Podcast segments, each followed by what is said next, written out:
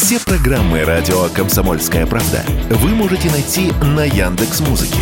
Ищите раздел вашей любимой передачи и подписывайтесь, чтобы не пропустить новый выпуск. Радио КП на Яндекс Музыке. Это удобно, просто и всегда интересно. Был бы повод.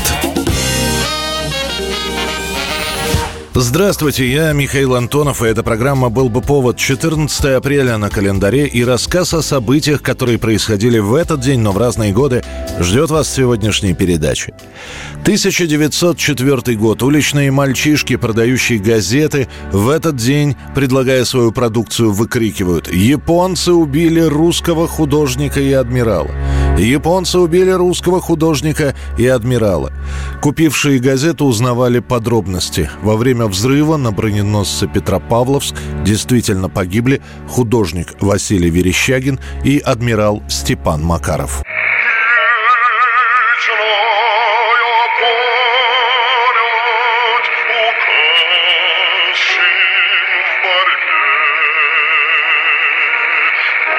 Степан Макаров считался одним из самых талантливых флотоводцем, одним из тех, кого уважали и враги. В данном случае это японцы. Он командовал обороной Порт-Артура, а броненосец Петропавловск считался пусть и устаревшим, но вполне себе боевым кораблем. Однако именно ему предстоит наткнуться на несколько японских мин, которые оставили после себя отступающие японские суда. И весь кошмар состоял в том, что при любом другом раскладе корабль бы получил пробой пробоину, но остался на плаву. Но та мина, которая сдетонирует под днищем Петропавловска, запустит цепную реакцию. В итоге взорвется весь боезапас корабля. После этого удастся спасти только 80 человек, семерых офицеров и 73 матросов. Вице-адмирал и его 10 помощников, около 17 офицеров, около 700 матросов погибнут во время взрыва. Так же, как и художник Василий Верещагин, который прошел всю Крымскую войну, а на корабле он окажется после долгих прошений о том, что ему необходимо быть именно на Петропавловске, чтобы зафиксировать все события русско-японской войны. Многие плакали. Что броненосец? Говорил пожилой боцман. Хоть бы два, да еще пару крейсеров в придачу. Не то голова пропала, вот что.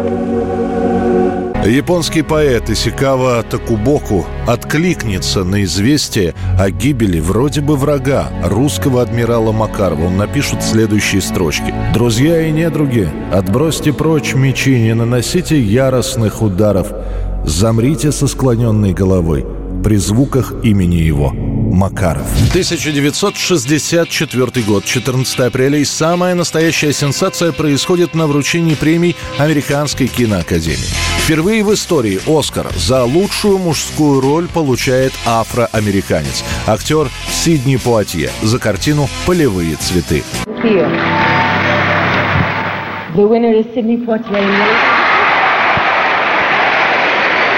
Фильм «Полевые цветы» — это картина о немецких монахинях, которые сбегают из Восточного Берлина и оказываются в США. Она уже получала призы на Берлинском кинофестивале, была отмечена критиками.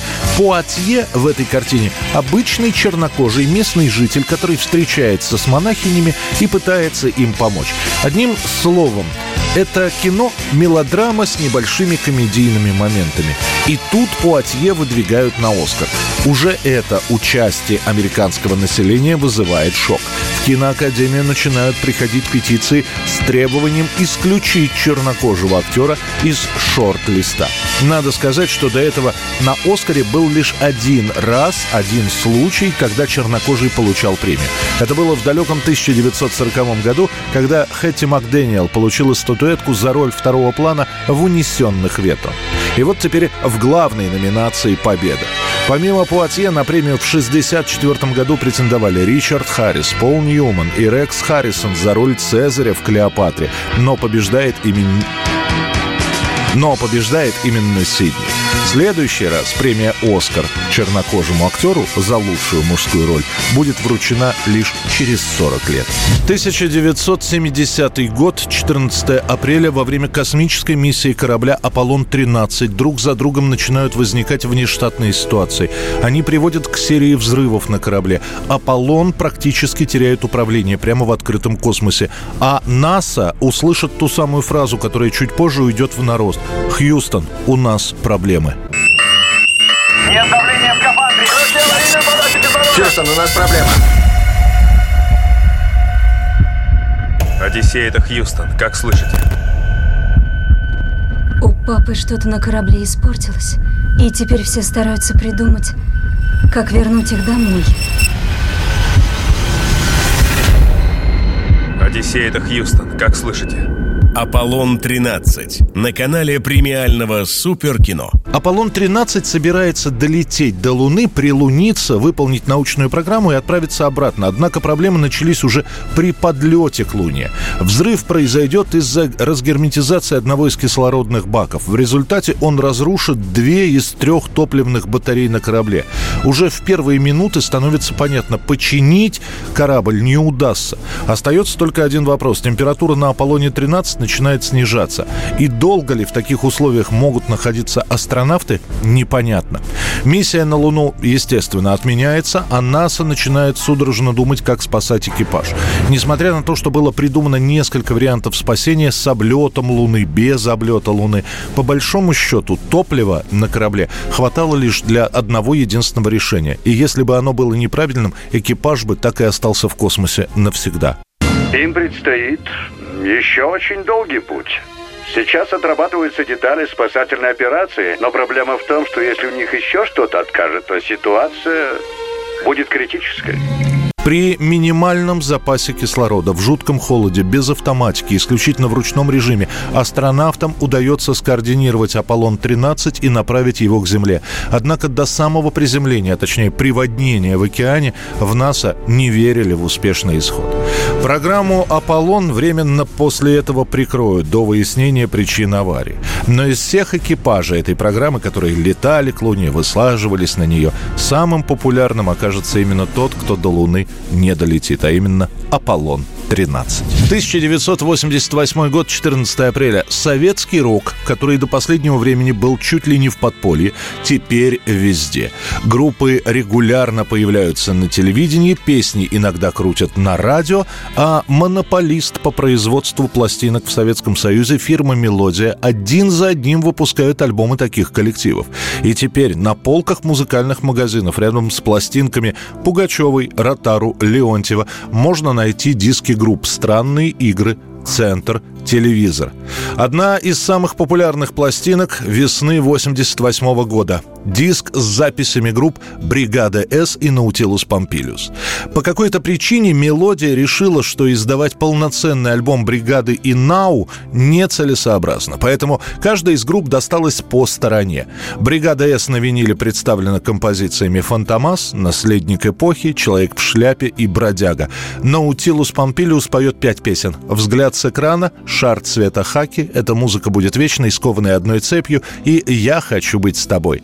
Несмотря на то, что запись это не студийная, она сделана на концерте «Панорама-87», пластинку «Бригады С» и «Наутилуса» стоимостью 2 рубля 50 копеек раскупают за считанные недели. Я пытался уйти от любви Я брал острую бритву и себя Я укрылся в подвале, я резал Кожаные ремни, стянувшие слабую грудь. Я хочу быть с тобой. Я хочу быть с тобой. Я так хочу быть с тобой. Я хочу быть с тобой И я буду с тобой